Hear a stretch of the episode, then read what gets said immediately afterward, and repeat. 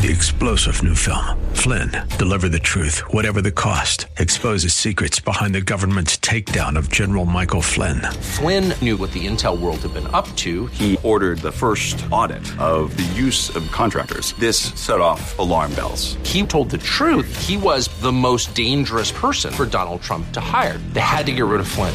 Flynn, deliver the truth, whatever the cost. Available now. Watch it today. Go to salemnow.com. Salemnow.com. Today on Ring of Truth with Pastor Dan Sexton. You don't have to do seven things to bear fruit, or five things to bear fruit, or three things to bear fruit. You just got to do one thing. You can do one thing. You just got to do one thing abide in Jesus. That's what you got to be all about. I'm just abiding in Jesus. That's the one thing you've got to do. And if you abide in Jesus, the fruit will take care of itself. You don't have to worry about the fruit. You just worry about and focus on abiding in Jesus, and the fruit will be there. He produces the fruit in our lives as we abide in Him. The Bible gives us clear instructions as we live our daily lives. As followers of Jesus, the Bible is like a roadmap, showing us the truth as we navigate the rocky terrain ahead. In today's scripture passage, you'll hear how simply abiding in Jesus will lead to a fruitful life. Bearing the fruit of the Spirit isn't about willing yourself to be good. It's about Jesus working through you. Pastor Dan will encourage you in today's message to simply abide in Jesus, and the rest will follow. Now, here's Pastor Dan in the book of John, chapter 15, for today's edition of Ring of Truth.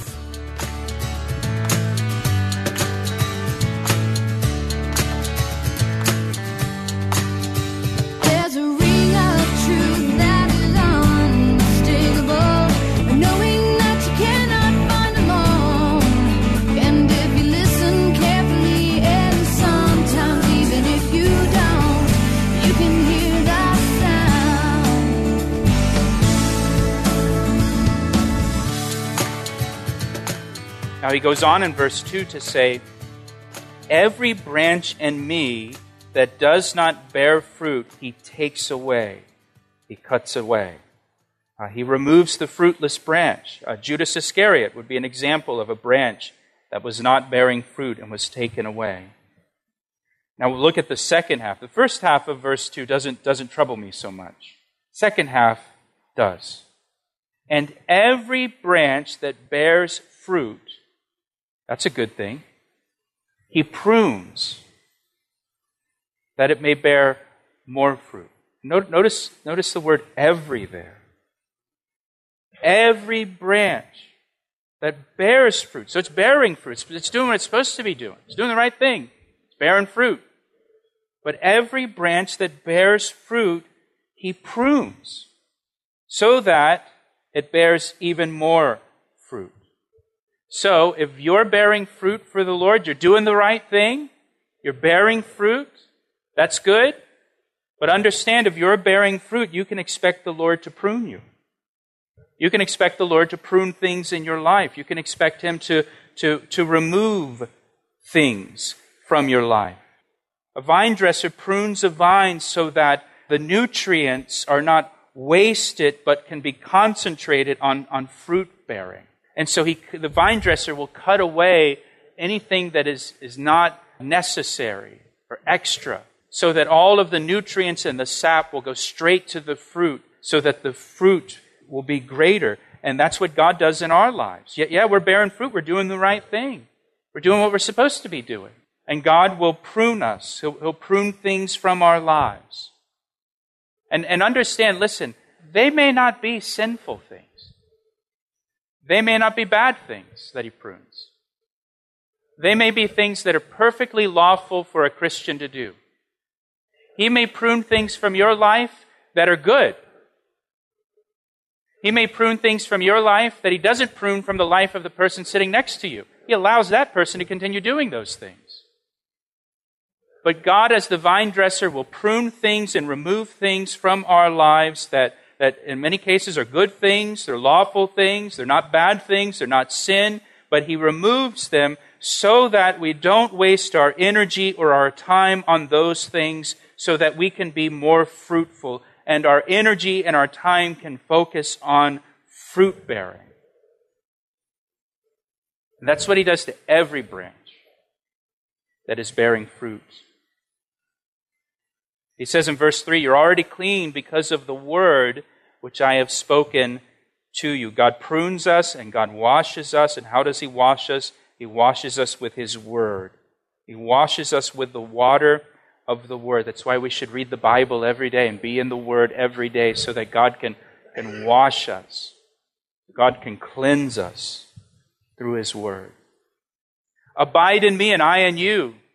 As the branch cannot bear fruit of itself unless it abides in the vine, neither can you unless you abide in me. And this is the key here to fruitfulness.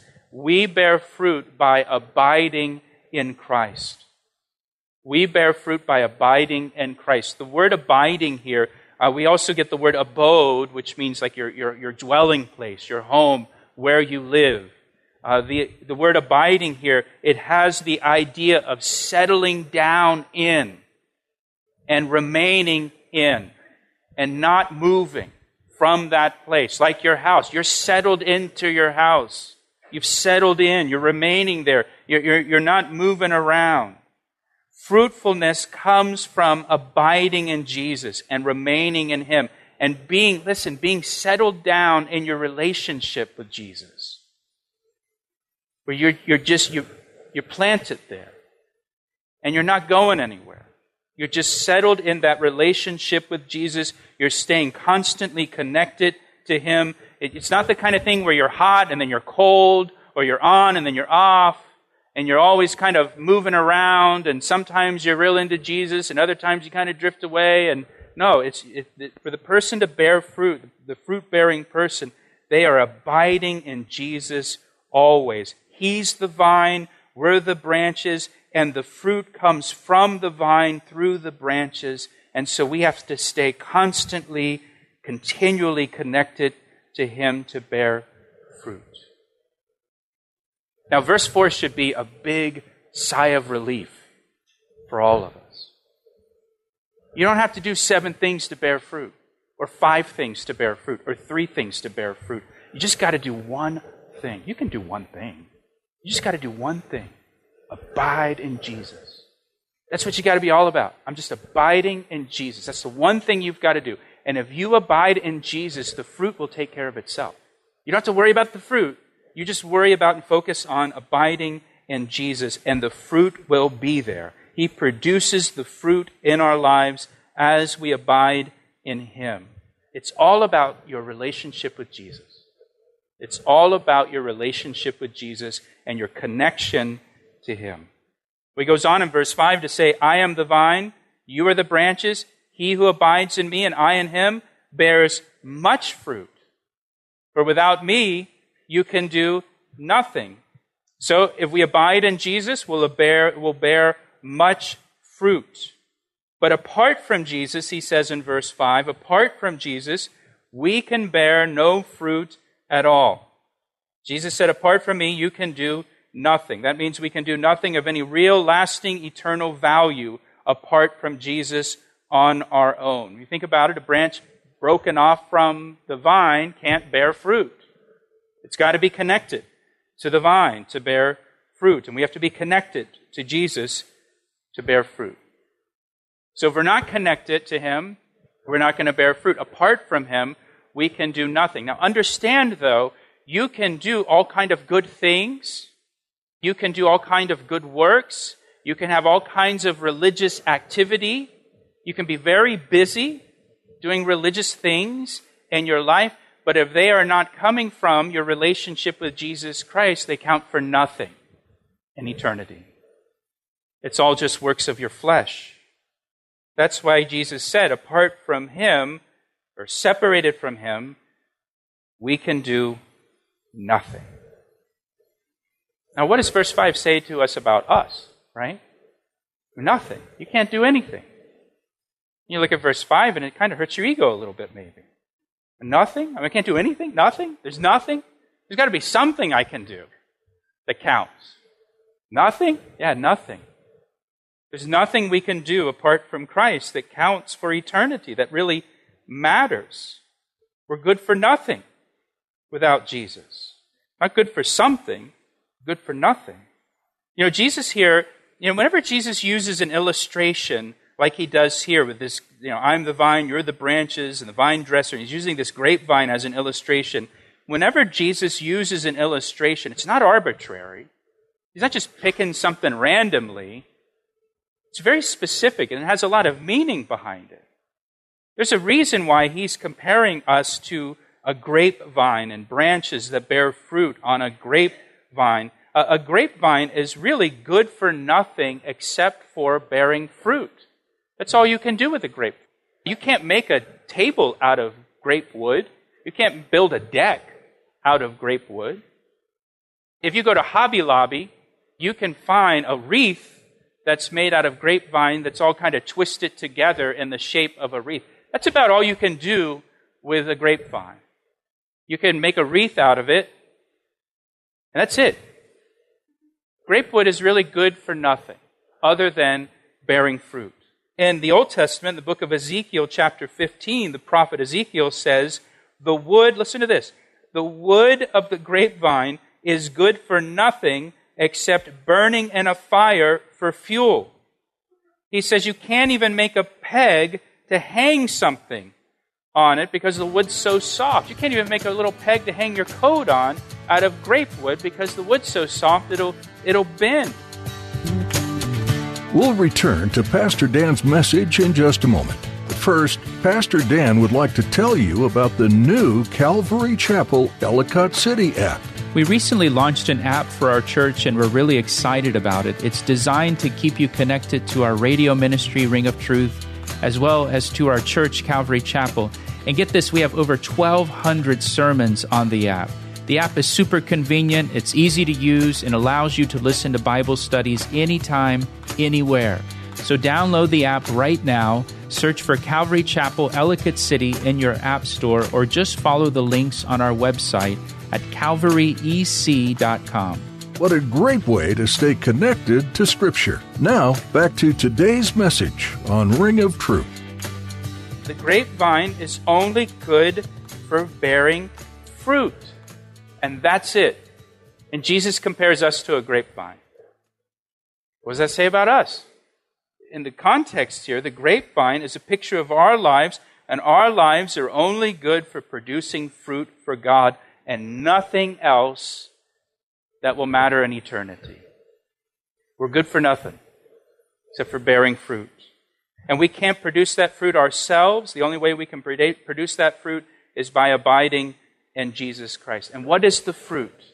What is the fruit that He wants to produce in our lives? Well, turn with me over to Galatians chapter 5, and I'll show you what that fruit is. Galatians chapter 5, beginning in verse 22. But the fruit, there's that word, the fruit of the Spirit is love, joy, peace, long suffering or patience, kindness, goodness, faithfulness, gentleness, self control. This is the fruit the Lord wants to produce in each of our lives. He wants to produce love and joy, peace, patience, kindness, goodness, faithfulness, gentleness, and self control. And what is that a description of? That's a description of Jesus. Jesus is all those things. So you understand that the fruitfulness that he wants to produce in our lives is Christ likeness. Christ likeness. As we abide in Jesus and stay connected to him, he produces Christ likeness in us. And again, all we've got to do is that one thing is abide in Him. We don't have to strive in our flesh. We don't have to strain to be more like Jesus. We just abide in Him and He makes us more like Himself. Isn't that wonderful? Aren't you glad for that? That you don't have to work at being more like Jesus and strive and you just abide in Jesus and, and He will naturally make us more like Him. He'll produce Christ likeness in us. Now, go back to chapter 15, verse 6.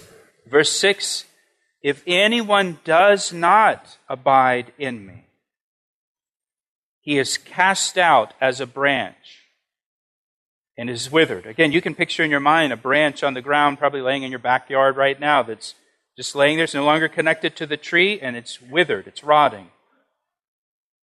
And they gather them and throw them into the fire, and they are burned. Now, there is a great deal of debate surrounding verse 6.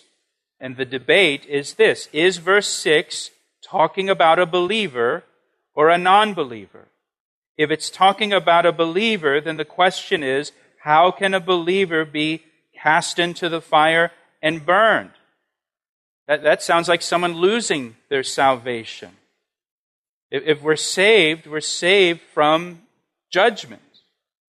But if it's talking about a non believer, why does Jesus earlier in the chapter, why does he call that, that branch as he describes it as a branch in me back in verse 2? A branch in me, a branch that's in Christ. If they're in Christ, how can they be a non believer? If it's a branch attached to the vine, how can it not be a believer then? A believer in Christ.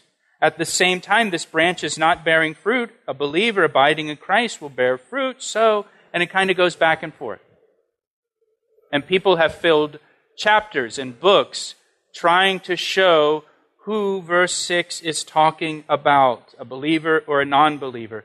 And listen, here's the thing. Here's the thing. The important thing is make sure verse 6 isn't talking about you. Whoever it's talking about, make sure it's not talking about you.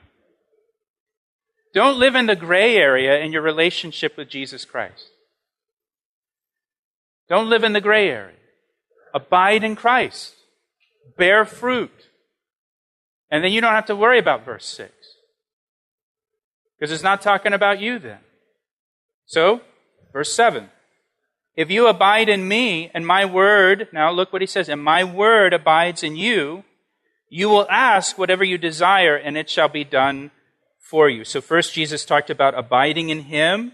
Now he says, let my word abide in, and you. And again, uh, you know, so we're abiding in Christ, and His Word is abiding in us. And remember that word abide, it has the idea of, of settling down in, remaining, not moving from, like living in your home.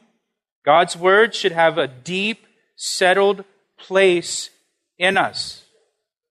Should abide in us. Colossians chapter 3 verse 16 says, Let the word of Christ dwell in you richly. I love the New Living Translation of that verse. It says, Let it fill your life. Let the Word of Christ fill your life. Let the Word of God fill your life. And I want to challenge us today, myself included.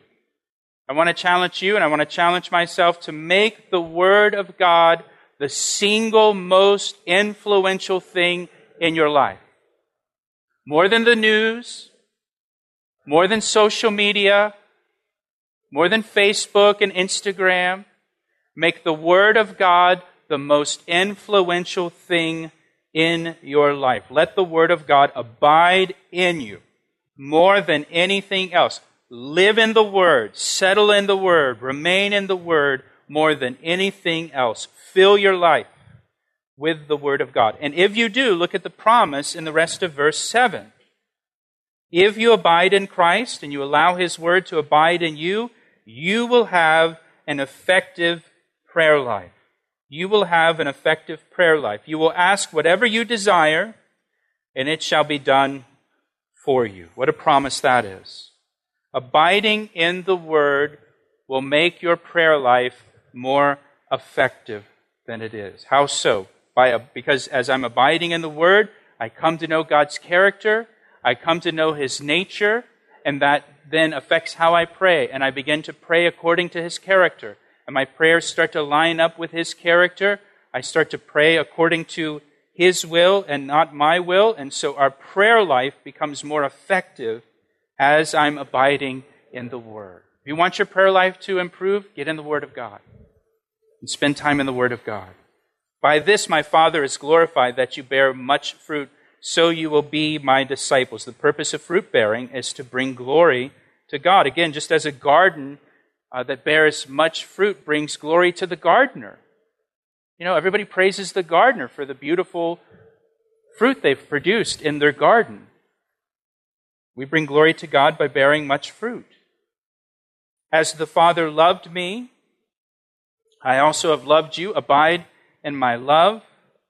If you keep my commandments, you will abide in my love, just as I have kept my Father's commandments and abide in his love. How, how do we abide in God's love? We, by keeping his commandments. Abiding is obeying. And what does he command us to do? What does Jesus command us to do? Well, he tells us down in verse 12, This is my commandment, that you love one another as I have loved you. Greater love has no one than this, than to lay down one's life for his friend. He commands us to love one another just as he loved us sacrificially, unconditionally. And we abide in him by obeying his commands. Look at verse 11. These things I have spoken to you that, look what he says, my joy may remain in you. That sounds great. That my joy may remain in you and that your joy may be full. Jesus here, he's talking about wanting to impart his joy to his disciples, that my joy may remain in you so that your joy may be full. He's talking about my joy. Do you remember what he's doing right now? Do you remember where he's going? He's actually walking to Gethsemane, where he's going to be arrested. By noon the next day, he's, he's going to be so brutalized, he's not even going to look like a human being. And he's going to be hanging on a cross, and all of the sins of the world are going to be put upon him, and he's going to be punished and judged for the sins of the world as a substitutionary sacrifice for us to atone for our sins. That, that, that's just hours away for him at this point. And he's talking about joy. His joy. He's not talking about dread. He's not talking about anguish. He's not talking about fear. He's talking about joy. How can he be talking about joy right now? He, he, he has joy, listen, because he's right at the center of God's will. He is doing exactly what the Father wanted him to do. And he is right in the middle of the Father's will, walking in obedience to the Father. And there is joy and peace that comes from being in God's will, from just knowing that you're doing what you're supposed to be doing, even when you're facing terrible circumstances, horrible circumstances and situations. As long as you are in God's will and walking in His ways, there will be a peace that passes understanding that will rule in your heart and mind in the midst of all of that. You see so many examples of that in the scriptures. Remember Paul, Acts 27? They're in the storm on the ship on the Mediterranean Sea. Everybody's fearing that they're going to die. Everybody's freaking out. The ship is literally, literally breaking apart. If you read the passage in Acts 27, they have to lower ropes down over the bow of the ship to try to hold the, hold the whole thing together. The whole thing's coming apart. And Paul stands up, and what does Paul say? It's going to be okay. I've been with the Lord. The Lord spoke to me. We're not going to die. We're going to make it. He's got this peace. Everybody else is, you know, ready to jump ship because everything's coming apart. And, and Paul, though, he's got this peace. Everything's going to be okay. Why? I've been with the Lord. Jesus here is walking in the Father's will. He's on his way to the cross and he's talking about his joy. He's got joy. He asked me how I know, and I say it rings Thanks for joining Pastor Dan Sexton today to study the book of 1 John on Ring of Truth. This New Testament letter encourages its readers to grow in faith to set aside personal agendas and unite in a pursuit of God's plans. The author wants those who follow Christ to experience Him fully, as well as experience the beautiful gift of a church community. Having a body of believers around you to support and encourage you in your personal walk with Christ is important. You'll also find that a body of believers is somewhere you can be Jesus' hands and feet to others. Are you part of a church? If not, we want to encourage you to find one soon. If you're in the Baltimore, Washington area, you're invited to join us here at Calvary Chapel. We're located in Columbia, Maryland, just a few minutes from Route 95, Route 29, or Route 100. You can find out more at our website, calvaryec.com. You can also give us a call for more information. Our phone number is 410 491 4592. That's 410 491 4592. We're honored to be able to share God's Word with you through each edition of Ring of Truth. If you'd like to listen to additional teachings from this series, you'll find them at calvaryec.com. That's all for now. Join us next time for more on Ring of Truth.